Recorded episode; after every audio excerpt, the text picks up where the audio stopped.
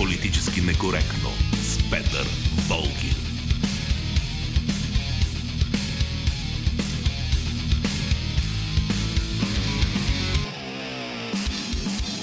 Здравейте! Днес по изключение отново сте с съботния екип на предаването Политически некоректно. Георги Бангиев е звукорежисьор, Борислава Борисова редактор на предаването и Велина Георгиева нашата връзка с вас в социалните мрежи. Аз съм Петър Волгин и днес ще говорим по темата, която много се обсъжда последните дни и от анализатори, и от политици. Има ли реваншистски действия още в първите дни на новото правителство, на служебното правителство. Е, задаваме този въпрос, защото си го задават и редица други хора, пък и има вече така едни определени, е, една определена група от хора, която много активно атакува служебното правителство, никак не го харесва. Много лошо било това служебно правителство и за това искаме сега и с вас да се поговорим по този въпрос. Политически некоректно. А това, че умно красивитетът и политически коректните коментатори скачат срещу служебното правителство, ми се струва най-доброто доказателство, че настоящия кабинет може да свърши добра работа. Сигурно сте забелязали, че грантовите мислители много се дразнят от всички, които се опитват да направят нещо добро за България. Ето сега, служебният кабинет дава заявка, че иска да направи нещо смислено в енергийната сфера. Разбира се, това все още не означава, че със сигурност ще свърши нещо смислено, но поне заявка дава. Което никак не е малко, при положение, че вече бившите управляващи направиха така, че да плащаме по-скъпа газ и на практика ни изправиха пред опасността да стоим на студено през зимата. Ама това било освобождаване от енергийната зависимост, уверяват ни. Обаче има една малка, но съществена подробност. Бедният човек не може да бъде свободен. А като ни се наложи съвсем скоро да плащаме двойно и тройно за отопление, със сигурност ще бъдем всичко друго, но не и свободни. Политически некоректно. Разбира се, няма нищо лошо в това да се откажем от руския природен газ. Стига да можем да го заменим с газ на по-ниска цена. А пък виждаме, че всичко, което ни предлагат в момента е по-скъпо и по-ненадежно – това го видяха и други държави членки на Европейския съюз и затова много от тях приеха новата схема за плащане, предложена от Газпром. Явно там не се притесняват, че ще ги обявят за путинисти, а нашите доскорошни управляващи, понеже явно са най-умните, така, в целия Европейски съюз най-умните, казаха твърдо не на руския газ с надеждата, че ще бъдат обявени за най-предани евроатлантици. И в момента същите тези гении и присъдружните им анализатори – нападат служебното правителство единствено защото неговите представители казват, че трябва да преговаряме с всички държави износителки на газ. Забележете, нито президента, нито хората от кабинета са казали, че само от Газпром ще купуваме. Дори самата дума Газпром никой не я споменава. И въпреки това, грантовите анализатори вече бълват опорки как имало риск да се промени геополитическата ориентация на страната, как сме щели да излизаме от Евросъюза и да влизаме в Евразия. Политически некоректно. Пълни глупости са това, разбира се, но явно все пак има хора, които се хващат и на подобни дивоти. И ходят да подскачат пред президентството, понеже се страхуват, че Румен Радев щял да ни вкара в Евразийския съюз. Самия Радев никога не е изразявал подобно намерение, но това явно не пречи на умно красивитета да тиражира абсурдните си тези. Единственото, за което президента настоява и е напълно прав, е, че политическите решения у нас трябва да се взимат на базата на разума, а да не са плод на някакви закостенели идеологеми или на желанието да се харесаме на големия брат. Политически некоректно. Хайде да вземем за пример Унгария. Това е държава, член на Европейския съюз. Това е държава, член на НАТО. При това е в тези организации преди, преди нас. До сега не съм чул нито Виктор Орбан, нито който и да било значим унгарски политик да казва, че страната трябвало да излезе от тези организации. Така че Унгария е напълно лоялен и предвидим евроатлантически партньор, а едновременно с това миналата година подписа 15 годишен договор с Газпром за получаване на руски газ и води преговори за увеличаване на доставките. Както виждате, няма пречка да си член на Европейския съюз, да си член на НАТО – и да получаваш газ от Русия. Стига, разбира се, политически елит на държавата да е съставен от личности с нормално мислене, а не от марионетки с васален менталитет. Политически некоректно. А способността за мислене на нашите самопровъзгласили се за евроатлантически политици стига до там да измислят протест пред президентството. Спонтанен протест всеки ден от 19 часа, организиран спонтанен протест, това е много хубава формула. За радост, огромното мнозинство от българските граждани веднага съзира бутафорността на подобни протести и поради тази причина към тях има, да използвам един популярен през последните дни израз, мижав интерес. И ако има нещо положително в настоящата, общо взето не особено оптимистична ситуация, то е, че повечето българи се оказват доста по-интелигентни от представителите на политическия ни елит. Особено от онази част на политическия елит, която кой знае защо се е провъзгласила за най-модерна, най-умна и особено красива. Политически некоректно.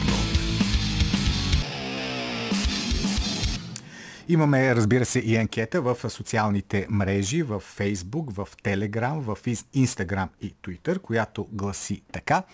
Има ли реваншизъм в действията на правителството, на служебния кабинет? Отговор А – да. Отговор Б – не. Политически некоректно. Гост на политически некоректно днес е социолога Андрей Райчев. Добре дошли. Добре заварил. А, господин Райчев, има ли реваншизъм? Нека да започнем с този въпрос, на който и днес е посветена темата на предаването. Има ли реваншизъм? Може ли да говорим за това още след първите няколко дни на служебния кабинет спрямо предишните управляващи? Според мен няма и такъв мотив. Значи, струва ми се, че президента по-ново му действа, ако сравняваме това с предишните два, две служебни правителства, по никакъв начин няма лозунг изчегъртване, и идеята не е той да е обединител на всички, които са против някаква предишна власт. В ония случай на ГЕРБ, нали? В този смисъл не, не мисля, че това са реваншистски действия, а са просто, просто си обновява екипа и си прави управленски екип. Но а, има две сили поне от тези, които се борят да влезат в следващия парламент, които неизбежно и задължително трябва да говорят за реваншизъм. Това е, това е зададено от самата ситуация тяхна. И в този смисъл чуваме много повече коментар върху това защо трябва да гласувате за мене, отколкото какво прави президента. То в някакъв смисъл става жертва на тези нагласи. Те главно са от Продължаваме промяната и от БСП, по различни мотиви. Добре, да, за БСП като че там е особено яростно противопоставянето. За него искам да поговорим след малко. А, от, страхува ли се някой от действията на служебното правителство? Не, не, не, не, не, не, не, разбира се. Те са ги очаквали, естествено ще сменят областите управители, естествено ще сменят заместник министрите. Не забравяйте, продължава промяната след март-април някъде, да не, не мога по-точно да го кажа, направи много голям, сериозен политически завой. Те завиха от център в дясно. Отказаха се да бъдат обединители на Те всичко, не са вече да. обединителите, които бяха призовани да съединят несъединимото и успяха, между другото, а са тези, които са дясното и символизират дясното. Нещо повече, искат да бъдат цялото дясно. Ма там е герб, да кажем. Е, там е работа, че по този начин те освободиха центристско пространство и герб нахлу в него. И се получи едно много интересно разместване. Герб вече е центристски. Вижте е, лидера на герб. Е, той предлага е, типични центристски неща. Дай да се обединим, дай всички заедно, 6 точки, 5 точки, кръгла маса. Това е серия от маневри, които осигуряват негови центристски облик. Аз съм този, който мисли за държавата, в зависимост кое е лявото или дясното е по-развито, с него заедно и така нататък. Тоест, Бойко Борисов нахлува в познати, любими води. Тоест това... той ще е сега обединител. Иска да бъде обединител. Центрист е обединител. Който е в центъра, той е обединител. Даже когато това е една партия, която дразни мнозина, да речем ДПС, когато тя стоеше в центъра, беше обединителя. Те винаги се държаха така.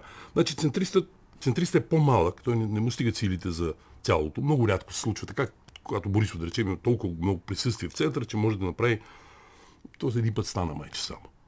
Той обикновено има нужда от съюзници и той винаги седи в една обединителска риторика. Консенсусна риторика. А, апропо, в скоба, тя е печелившата. Това е печелившото. Значи, в повечето случаи политическата криза завършва с това, че центъра надделява. А това защо според вас ПП реши да става дясна партия, да става, о, да става русофобска в това число партия? О, по обратен начин. Значи, тя реши да стане русофобска, за да стане дясна. Те иззеха а, дясната риторика, като успяха да наблегнат, тъй като дясната риторика съдържа три основни пункта. Те са митологични според едни, верени според другите, няма значение, три са. Комунисти, ченгета, руснаци. За да направиш дясно в България, така наречено дясно, това, което в България е дясно, не го обиждам, просто казвам, констатирам, трябва да ягнеш едно от тези три. Или да говориш за комунистите, които, както винаги, правят лоши работи, или за ченгетата, които са криптокомунисти, които са скрити и още по-лоши комунисти, или сега в наше време вече нещо за ченгета когато основният ти политически дец е роден 70 и еди коя си година, няма как ченгетата да са... Те, те хора са били по 18 години на 10 ноември и по-малки.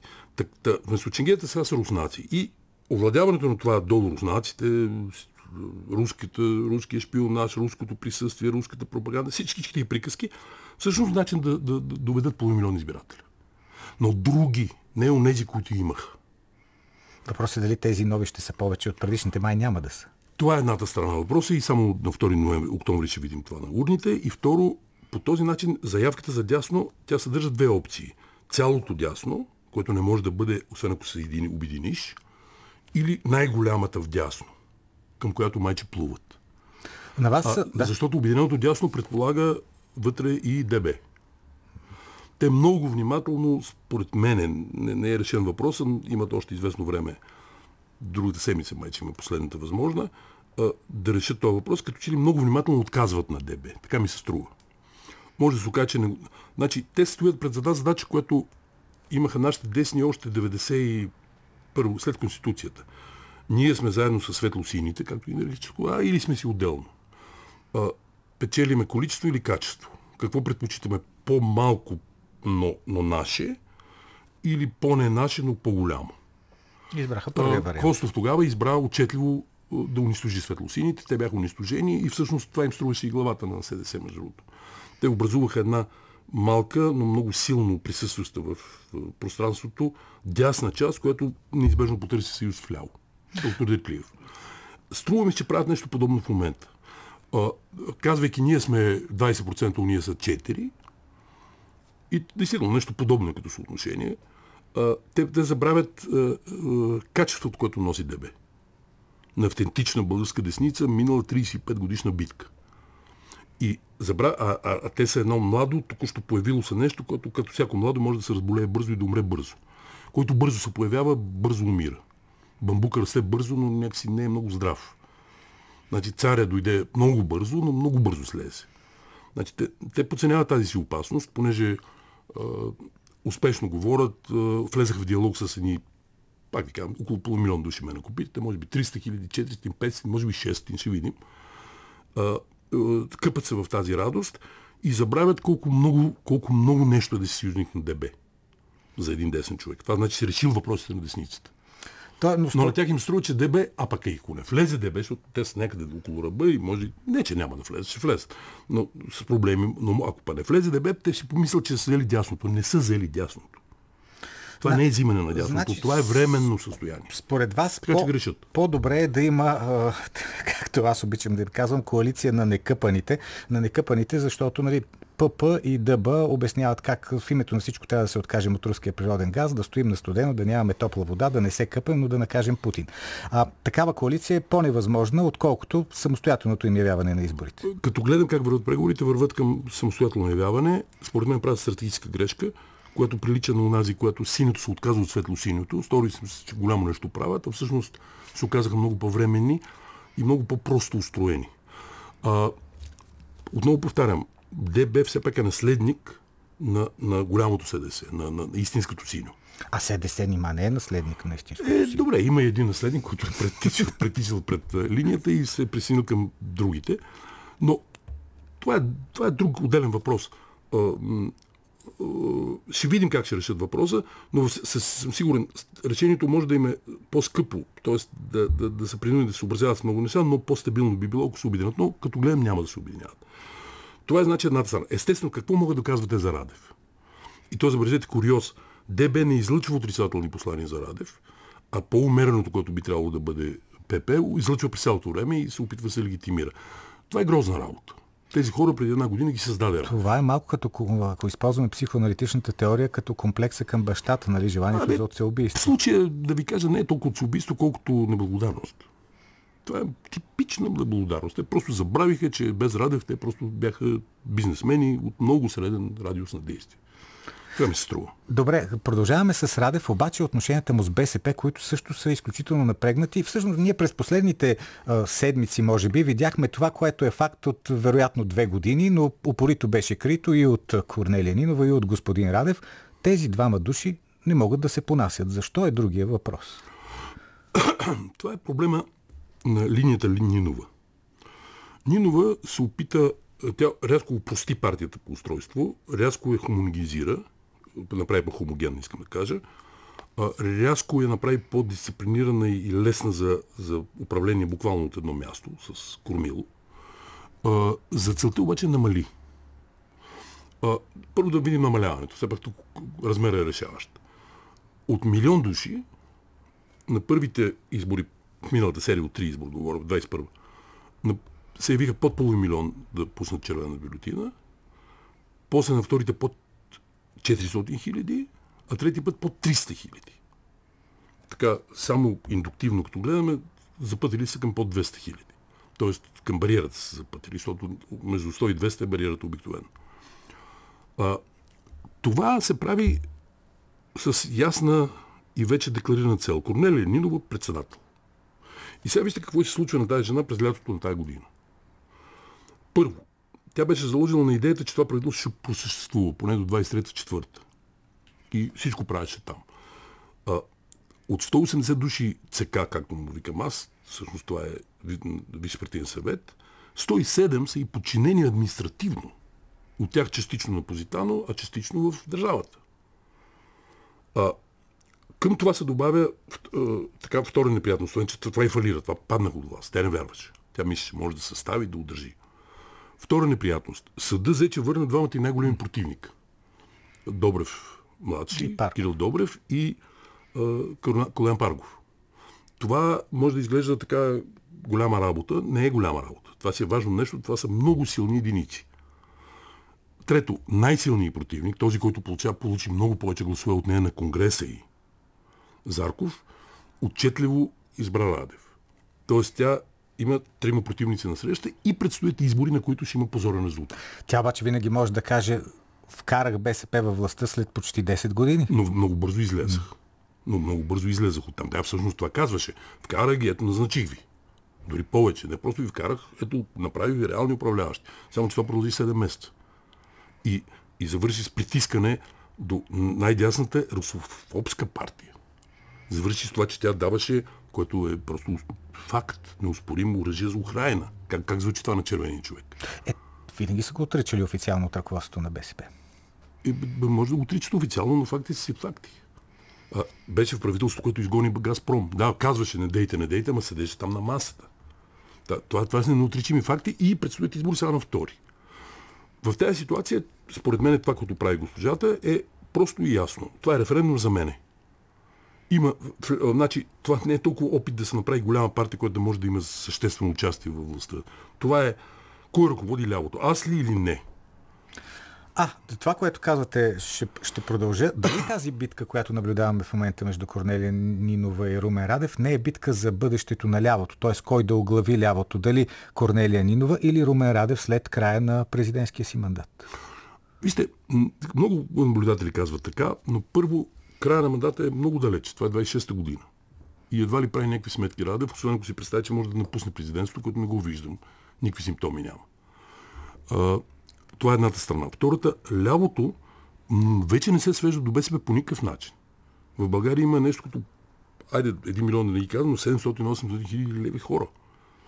И ги има. А те за кого гласуват след като не е, гласуват това е голямата за загадка. Значи, една от големите загадки на тези избори, къде Някои отиват тези хора? за ПП, да, да кажем. Много голяма част от тях гласува за ПП като обединително. Сега няма да гласуват за ПП, защото е десен. Това е съвсем ясно. ПП се разделя с тези гласове, но пък получава други. Сега, кои ще са повече, това ще видим, изборите ще покажат, но така не, че ПП не е възможен адресат на тези хора. Не, не е възможно да пуснат тази бюлетина. Да не говорим за ДБ или ДПС, ясно там не може. Остава опита на господин Янев, но той не е много ясно ляв. И като че вместо да се отвори към тези хора, той е, се старае да води някакъв друг вид политика. Не, в всеки случай не е много понятна и няма някакво такова голямо, голям приток. Остава негласуването. Това е към момента състоянието на тия хора. Просто да не ходят на урните. Това ще бъде много редък случай, левите да не идат, но като че ли ще се случи. И остава възраждане. Но възраждане макар че лидер е много възпитан човек, много умело се държи, много спокойно говори, въобще не напомня Волен Сидоров по никакъв начин. Нали? Не е ония скандал през цялото време, бели, шумтевици, но той предлага прекалено радикална оферта на българите. Той предлага на българите да напуснем Европейския съюз. Нов 10 ноември, да кажем. Нов 10 ноември. Е, няма да отидат на това. Няма левите в България да отидат да подкрепят е, е, още един преход. Много е. В повече е. И по тази причина, към момента поне, гледайки, защото аз не правя вече отдавна социологически изследвания, но гледам на младите колеги е, цифрите и числата, значи гледай тяхни числа, виждам много ясно как тези хора не са отишли на никъде още. Или се колебаят, или просто няма да идат на урните. Което ще направи много особена ситуацията на това избиране. Първо ще намали абсолютния брой, колегите казват, че между 2 и 2,5 милиона се яват, но левите ще са непропорционално неявени поради тази липса и поради тази битка вляво, защото, вижте, червения избирател пише, пишеше доскоро Нинова и Радев с запетайка. Нинова Радев или Радев Нинова. А тук нещо запетайката се изпари и стана стрелба. А какво става с ГЕРБ? Излезе ли от изолацията? Стана ли вече а, партия, с която може да се говори, включително може и да се управлява заедно с тях? Значи, когато Борисов а, прояви тези първи центристски пориви, т.е. с огромно удоволствие и радост, видя, че се му освобождават обратно център. Защото беше натикано в крило. А ни, нито му е приятно като човек да седи там, не, не му е неговото цялото, цялото му театрално политическо присъствие, в добрия смисъл на думата, е построено центристски. Той много зле се чувстваше на крилото, освен това беше в изолация. Просто казано, казват Борисов, не преговаряме. Значи, той с огромно удоволствие нахлува в това а, центристско пространство и подаде няколко центристски сигнала. Получи отрицателни отговори, естествено. За сега. Но не забравяйте, това е предизборна ситуацията. ПП представете си да кажат сега на своите избиратели, ама ние след това се разберем с Борисов. А, а Борисов взема една ниша, освен центристка, съвсем ясно вижда кое ще се котира, поне международно. На кое борсовата цена ще му е най-силна. Къде ще получи международна подкрепа, къде ще натискат другите партии, техните външни съюзници да, да съюзяват с него или да излъчват нещо него заедно, коалиционно или експертно или програмно или само едно. Нали, главната задача той ще е решил. Излезах от изолация. Та, коя е тая ниша? Нишата е много проста. Тя е, състои от две думи. Евроатлантическо правителство. Каквото и да значи Дай, това а, а, много просто нещо значи. Тези, които няма... Запада ужасно страхува, че България е... Това е резултат от а, агитацията на цяла серия НГО-та в България, които за да си осигурят, вие сте големи любител на тия НГО-та, но те за да си осигурят хляб, буквалния смисъл на думата, верно не само хляб, бихали с масло, но без хайвер, между другото. Някои за... успяха и с хайвер. А, не, не, в България хайвер не раздават. Който ги издигат по-нависоко, там и хайвера се появява. А, тук е само хляб и масло. Та, хората си осигуриха това с а, не, абсурдното дуднене, че България застрашава Европа с напускане на НАТО и на Европейски съюз. Каквато опасност просто няма. Но те през цялото време създават тази опасност и по тази причина Запада казва, дай сега тук да не вземе да пробиеме фронта, защото ние вече фронтова държава и да направим услуга на Владимир Путин, дай да направите нещо по-голямо така коалиционно евроатлантическо. И това е шанса на Борисов. Съответно, ако, тук ще последва сцена, която малко прилича на нещата с България и Македония. България много дълго натиснаха, натискаха да приеме Македония и нашите накрая докараха до някакво условие. Едно беше гласувайте там българите в Конституцията и ще ви приемем. И ще смахнем ветото и го махна, дори не като сте махнали ветото, а когато махнете ветото, почват преговорите. Нашите се казаха да. В този момент македонците, които се чувстваха много добре преди това и непрекъснато сочиха България като виновник, ето ги, които никой не ми пуска, трябваше да обърнат показалица към самите себе си, защото те себе си не пускат в момента. те, те станаха жертви на собствената си пропаганда и в момента България е в идеално състояние. Ця, цяла Европа казва, да бе, българите се отстъпиха, а вие и тук те и мучат. Много подобно нещо се образува тук. Когато една партия стане и каже, ето, ние искаме голяма евроатлантически съюз, този, който каже, ама ние не го искаме, ще започне да изглежда лош. Е, Борисов прави тази изпреварваща маневра и се наглася в момента точно там, където ще може да произведе Логична ли ви звучи тази коалиция след изборите? ГЕРБ, ПП, ДБ и още някой пример. Що не БСП тая Или коалиция, или програмно правителство, или експертно правителство за две години, или правителство на никого. Най-различни варианти има, но всички те избегват нещо, което иначе ще ни се случи. Значи, трябва много внимателно да видим това иначе. Иначе ще имаме много нестабилна ситуация цяла 23-та, а самата 23-та ще е много тежка.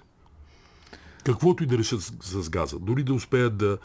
Той пъзъл е много труден, но дори да успеят да го решат, дори да срам не срам, с отворени полузатворени очи да върнат Газпром, който ще ни стабилизира до края на годината, но нищо повече, защото другото са преговори, нямаме дълъг договор.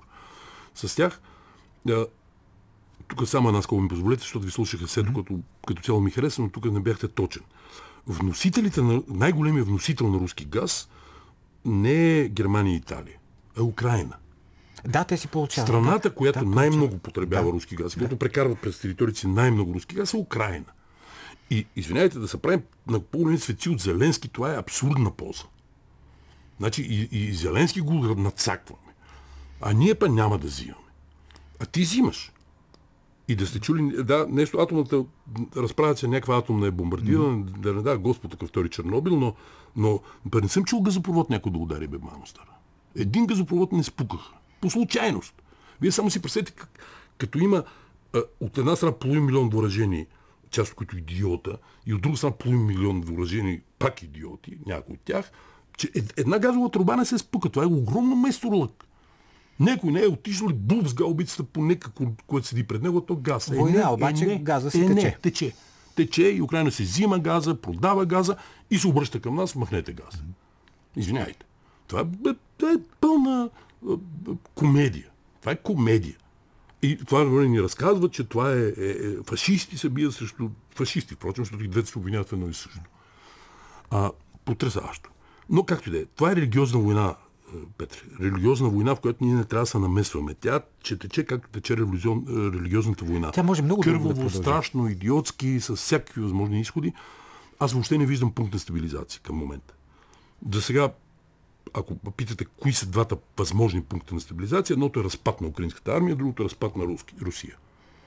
Не си представете колко абсурдни са и двете. Едното е по-вероятно от другото. И но- ние какво правим в но, тази ситуация? Да се върнем е обратно на, на, на, на, на темата, която обсъждахме. Значи, в тази ситуация със сигурност има нестабилност в държавата, със сигурност има покачване на а, всякакви цени, на всякакви логистични трудности се срещат.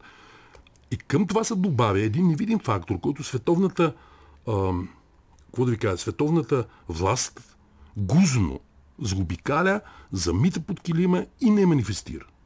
И това са огромните пари, които Запада изхарчи по две безумни направления. Едното беше ковида, където Запада прекрати да работи и започна да плаща някакви хора да не работят. И тези хора бяха нещо до 30-50 на 100 от населението, трудно ми е да кажа колко. И второто е зеленото. Това е малоумната зелена сделка, която те намериха за възможно да сключат точно в този момент, когато имаме е, истерична епидемия, всъщност няма епидемия, но истерията беше съвсем реална и ни струваше страшно трилиони, и война. И в този момент Европа реши да прави зелено. Ете, парите, които изхарчиха за тези две, за болестта и за така нещо зелено, т.е. което организира нашата власт, това не го организира Владимир Путин. Е, парите, които изхарчихме за тези две, сега ще трябва да ги върнем. И, и, и, и, и, и, и е, съдия изпълнителя чука на вратата. Нарича се пазар. Той не търпи, когато се напечатат трилиони повече от стоките. И това, прави, и това ни се случва в момента. Тоест, абсолютно неизбежно е и повишението на цените, и кризисата на економиката в европейски мащаб. И в този момент България да се окаже без, без здраво правителство. Вие представете ли си колко лошо е за нас това? Затова, не че го мисля за е, някой, когато аз го казах, някои ме нападнаха от наблюдателите, част от тях ги уважавам, а, а, че измислям схеми или сценарии. Нищо подобно. Аз просто казвам, По-вероятното, разбира се, да стане по-български нестабилно, но все пак има шанс да им дойде акъл и да направят някаква стабилизация с отвращение, но да го направят. Ще видим, разбира се, съвсем скоро какво ще стане. Благодаря ви за този разговор, Андрей Райчев. Политически некоректно. След малко продължаваме с вас на нашите телефони 0889-202-207, 029631565 и 029336743 да ви прочета малко мнения от социалните мрежи по днешната ни тема за това има ли реваншизъм в действията на служебното правителство. Людмила Стоянова няма реваншизъм, отпадналите от властта и хранилката нападат, за да не им се търси отговорност за тяхното управление с многобройните им гафове. Тамара Здравкова, служебният кабинет не е реваншистски, това, че БСП РВ е оправдание за електората. Калин Константинов не е реваншистски. Всеки един кабинет е длъжен да направи ревизия на предходния и да проведе чистка на слабите звена, а от назначенията на ПП има много за чистене. Симеон Георгиев, след ПП и ДБ това не е реваншизъм, това е нормална практика, като се видя колко некадърни бяха ПП и ДБ. Даже по-сериозно трябва да се подхожда. Ако знаех, че след ГЕРБ ще дойдат тези от Харвард, никога нямаше да протестирам. Нели Маринова, не е смешно да се употребява такава силна дума като реваншизъм. Президента просто даде предпочитание на другата част от БСП, която пък е недолюбвана от редовите леви. По-нататък още мнения. Политически некоректно. Говорим днес по темата има ли реваншизъм в действията на служебния кабинет. Добър ден! Добър ден, господин Волгин. Заповядайте. Мариан Димитров. Да, господин Димитров. А, господин Волгин, аз не виждам реваншизъм. То е нормална практика в България. Да смениш хората, които стоят на пътя на големите пари. Както виждате, е, ГЕРБ не пищат в момента, а когато дойдоха промяната на власт, е, те се оплакваха, че ги изчегъркват.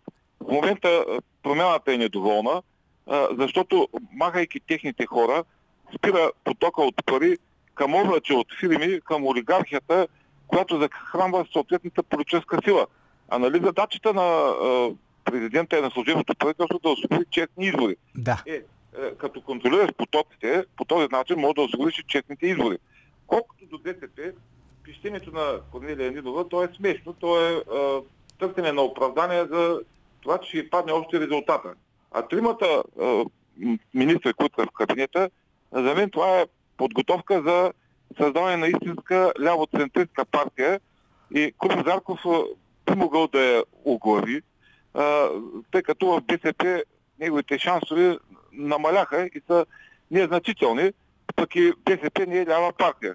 Е, това е спорен въпрос, знаете. По това се водят многобройни дискусии. Ами тези гласове, за които говори Андрей Райчев, 700 хиляди на леви хора, които не гласуват за БСП, те вероятно ще отидат при Възраждане по една проста причина, че Възраждане не предлага излизане от Европейския съюз и от НАТО, а предлага референдум, което е много по-различно и хората искат да бъдат питани, а не искат да им се налагат решения, както стана преди години е, с налагане на членството в тези организации. Добре, благодаря ви, господин Димитров. Добър ден. Здравейте, господин Волгин. Здравейте. Доктор Бодоров е на телефона. Кажете, доктор Будоров. Аз а, напълно подкрепям това, което Мариан каза, само ще добавя няколко неща. Да. Реваншизъм ли е този позор, който става по митниците, особено на капитан Андреево? Нека да отговорят политиците, защото аз от много години говоря това и го предвещавам, че ще стане.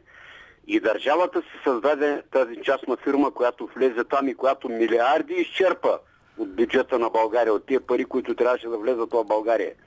Така че ако има реваншизъм, реваншисти са всички тия политици, които се стиснаха сега ръцете и от ляво и от дясно, и то куриоз. БСП и другите партии се прегърнаха с Иван Костовите хора. Такова чудо няма никъде в света.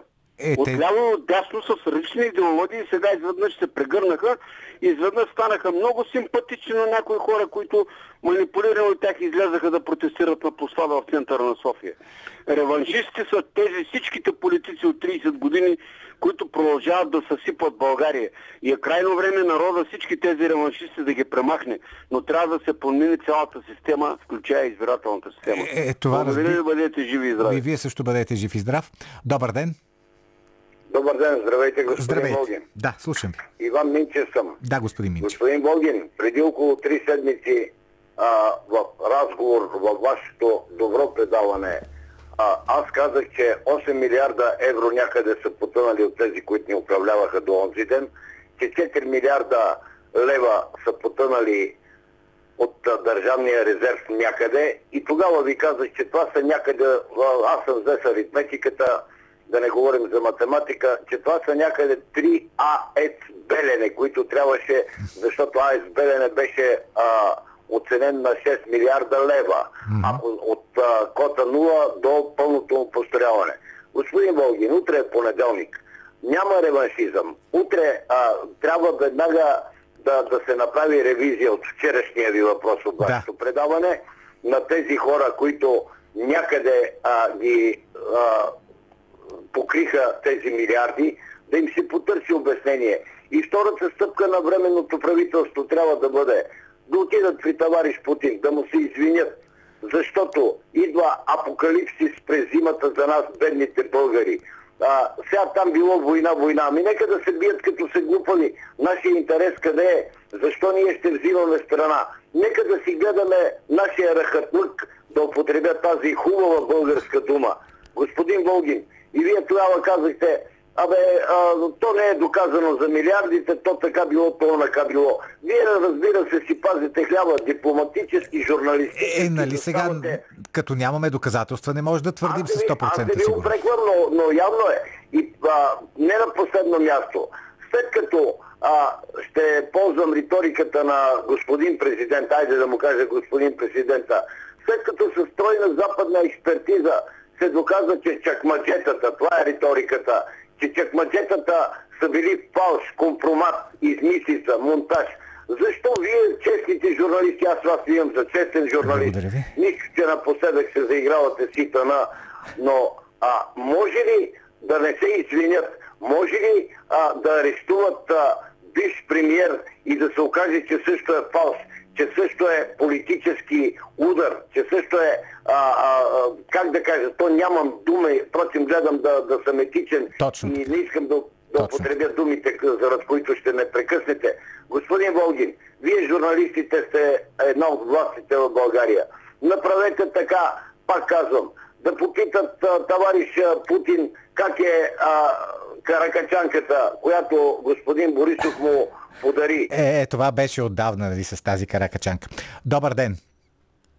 Ало, Заповядайте. здравейте, господин Здравейте. Волгин. Инженер Георги Борисов от София се Слушам ви, обаждам. инженер Борисов. Ами аз е, не съм много съгласен да наблягаме на ревизионизъм и реваншизъм. Значи това са политически понятия, които се употребяват в зависимост от а, интереси, които са против а, България и против българския народ. Въпросът е дали има реваншизъм според вас в действията на служебния кабинет. Вижте, нещата са смесени. А, като се сменят през два месеца или през 6, едните за също говорят, обаче казват това е реваншизъм. Другите като дойдат, казват за също ние, за България. Значи, тук има една лъжа. В основата си има една лъжа спрямо интереса на България и българския народ. А, според мен нещата са в а, това, че трябва да се оценят реално загубите, които са невероятни за българския народ и продължават да бъдат. И от тая гледна точка да се тръгва и с тия смени, които стават, те не носят никаква отговорност. Еми, като не могат да управляват достатъчно дълго и достатъчно добре, какво да направим? Нали? Пада правителството и трябва да си правим избори и нови управляващи да идват. Или пък, кой знае, може да са старите. Добър ден. Ало, Заповядайте. добър ден, господин Волгин. Слушам. Искам да повдигна а, един въпрос. А, има един много, много сериозен проблем, който се замита под килима. Да. Значи, да, а, трябва, а, не, няма реваншизъм в проверките, трябва всичко да се провери, включително и а, Василев, Асен Василев, има ли диплома за висше образование? А, има човек Няма сега, значение има. Харвард или кой университет е. Защото той, ако няма диплом за висше образование, това, че е заемал тези длъжности, той не отговаря на длъжностната характеристика. Човека си има висше образование, има си диплома, но въпросът не е в дипломата, защото ти можеш да имаш и 15 дипломи, ама ако не можеш да управляваш, кел файда, че имаш не, тия не, не, 15 понеже дипломи. се говори в публичното пространство, че няма. Много неща И се говорят, диплома си има той. Дру- Други, други доказано кусури е, има, че дипломата не му е кусура. Да. Ама важното е а, нали, дали има или не, защото в противен случай това, което е вземал решенията, те не отгов... а, просто а, не са законообразни. Има си, има си човека диплома, така е, но има, пак казвам, достатъчно други неща, за които могат да му бъдат задавани въпроси. Добър ден, Добър ден, господин Волгин. заповядайте. Значи, а, за мен е реванширане малко. Тук мисля, че и прокуратура, съд трябва да се види там, защото много бъди се направиха. Значи, това да изгониш тези толкова дипломати, без никой да те натиска, е така, некой касал, такова, нито разходва. Ама имало данни от службите, казаха, че са шпиони. Да тия служби, къде са тия данни, кой ги казва, какво Е, те са тайна. Данни шеф от такова. Така че за мен трябва малко по-сериозни и да не се връщат повече, защото явно не разбират. Сега искам нещо друго Да. да, ви поздравя вас. Значи, направихме нещо не, не, неочаквано. Преди време ви се, вас, вас двамата, преди време ви се обадих за Елена Поп-Тодорова и Валерия Велева. Значи от тогава си взеха бележки и повече не съм ги виждал, което съм много радостен. Сега, ту- тук се появяват едни нови, нови двама, една двойка, гледам постоянно, нали, Буруджия в- и Видал Гюстафари. Защо му казвам Гюстафари? Не, дайте сега да не, да не си правиме шега с имената на хората. да Да, да. Ма какъв ви е проблема? Нека значи да има всякакви коментатори. Не става така, не става тази геостерица, да спре да засажда на хората а, такива. И нещо друго, понеже идват предизборни Да. а, такива, искам да говорят с прости а, думи и да не се правят на интересни. Вчера един говори за коматозно състояние и кохезия.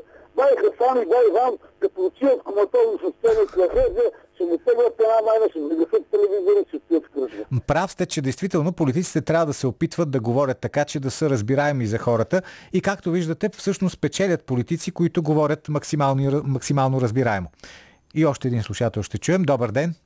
Добър ден, господин Волгин. Петрова съм. Здравейте, госпожо Петрова. Все повече се радвам, че ви има. И дано това да не бъде уроки. Дано. А, няма реваншизъм. Има една нормална процедура по приобщаването на хора, които в този кратък срок ще свършат а, задачите, които имат.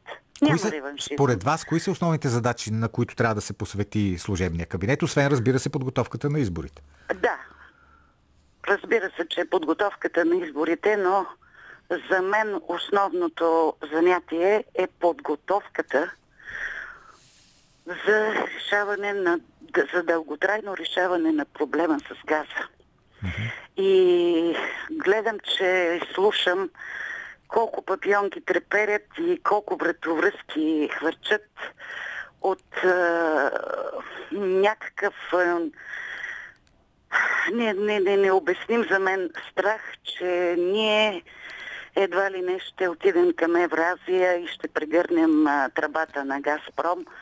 Ами за мен а, това е престъпление, което мла, а, красивите ни налагат, защото нали няма да ви е приятно, пътувайки за гарата, да минете Софийската гара, имам предвид през Княжево, ако вие живеете в центъра Мгм. на София. Тоест, защо ние трябва да плащаме скъпа газ, за да угодим на нечи идеалистични трептения на умно красивитета, както казвате ние. Ама дали са идеалистични или са доста добре финансово мотивирани Ами е аз другия бях въпрос. ефемистична. А, значи някакъв процент са идеалистични, а, но голямата част, разбира се, са джобно оформени. Знаете ли, аз съм напълно съгласна с всяка точка и дума от вашия анонс. И това единомислие даже малко ме притеснява, пък ме окоръжава. А, защото това, което искат да ни внушат, че ние правим а, а, определено а, как да кажа, подлагаме на опасност нашия, нашите зависимости, е пълна измислица и болно-мозъчна е, функция. най-малко никой не е казвал такива неща, че иска. Или президента Радев, който е вечния обвиняем, че искал да не, прави не, не, не, не, не, не. Говоря за умно красивите. Да, да. Аз мисля, че подчертах нали, това Но нещо. Техните обвинения към президента не почиват на нищо. пространство, което не се позиционира и тия ревове вече са толкова отвратителни на Корнелия Нинова, че е крайно време да си седне на плата и е, да престане и да обърква избирателите. Е, няма го лявото. Аз очаквам така с е, нетърпение позиционирането на господин Стефан Янев и ми се струва, че той прекалено се бави в това позициониране. И... Не го очаквам Стратегия. в типично лявото, разбира се. Аз го очаквам в онзи баланс, за който говори и господин Райчев за Унгария. Да, предстои скоро да разберем. Действително и господин Стефан Янев, пък и други играчи, къде ще се позиционират. Благодаря ви. Политически некоректно. Още мнения за това дали има реваншизъм в действията на служебния кабинет. Цветан Мънгов. Известен реваншизъм в аспект ревизиране и нормализация на външнополитическия курс е безспорно необходим. Правителството на Петков Василев позиционира България в ултраатлантически ъгъл и ни закова някъде около Полша.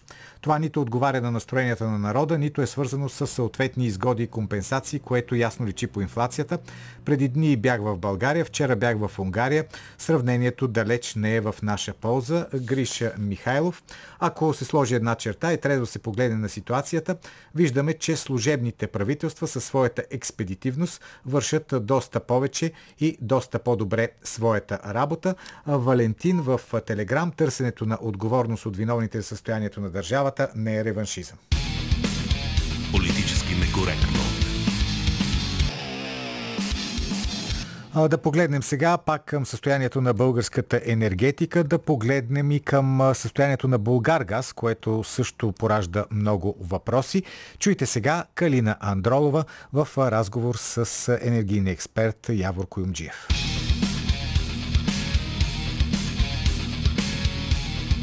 По.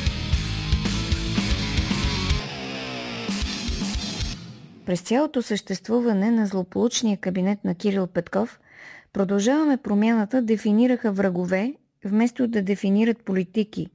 Главоломният им провал във всички възможни сектори на държавното управление беше прикриван от медийно словоблудство за велики постижения. Служебният кабинет на президента Румен Радев трябва да направи и вече започна да прави оздравяваща ревизия – която неминуемо ще включва и изваждането на приятелската бутафорна клика на Петков от властовите позиции и достъпа до ресурси. Вече стана ясно, че Българ Газ е докаран до неплатежоспособност. Буквално за няколко месеца дружеството е натрупало над половин милиард лева загуби. Въпреки липсата на ликвидност за заплащане на газа, който трябва да бъде закупен, управленското тяло на Българ Газ, назначено от кабинета Петков, отрича да е на лице технически фалит. Как се стигна до това състояние, питам Явор Коюмджиев, бивш заместник министър на економиката и енергетиката интересно ще бъде на края на годината какво ще се получи, когато трябва да се прави консолидиране финансов отчет на компанията. Тогава ще лъснат всичките тези над 500 милиона загуби, които са натрупани към момента. А тези загуби са натрупани по много проста причина тъй като политическото ръководство на Кевър, няма да кажа независимия Кевър, нямам предвид господин Иванов, предишния председател на Кевър, той беше назначен от премиера Петков с ясното послание, че той ще намали цените на тока. Тоест, беше политически назначен. Кевър през всички тези месеци умишлено поддържаше цената на газа по-ниска от реалната себестойност, за да се изпълнят две задачи. Да се потиска потенциалното социално напрежение, ако цените трябваше да бъдат обявени такива каквито са. И втората е да се поддържа иллюзията, че видите, те се справят с газовата криза на проносими цени.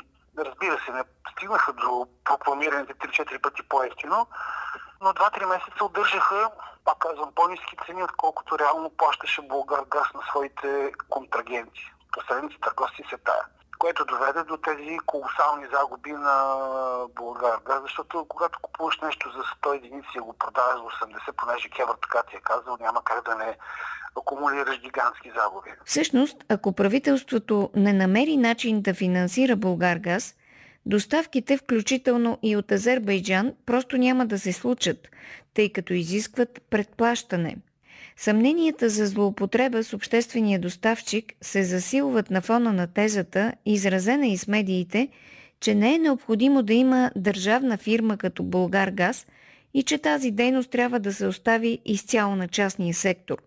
Въпросът е това добре ли ще бъде за обществения интерес, тъй като пазарният фундаментализъм често се конфронтира с социалните отговорности, които едно общество трябва да упражнява, за да създава благоденствие. Българ газ е само по себе си търговско дружество, както всички останали търговци.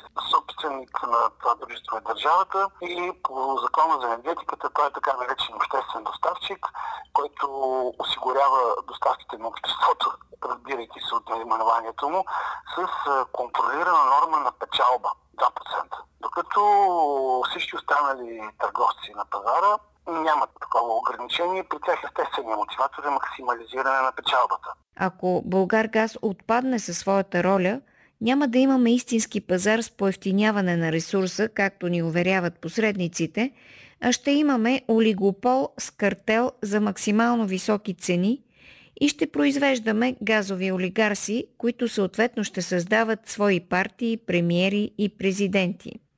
Както се изразяваше злополучният руски олигарх Березовски, капиталът наема на работа властта и начинът по който става това е чрез парламентарни избори.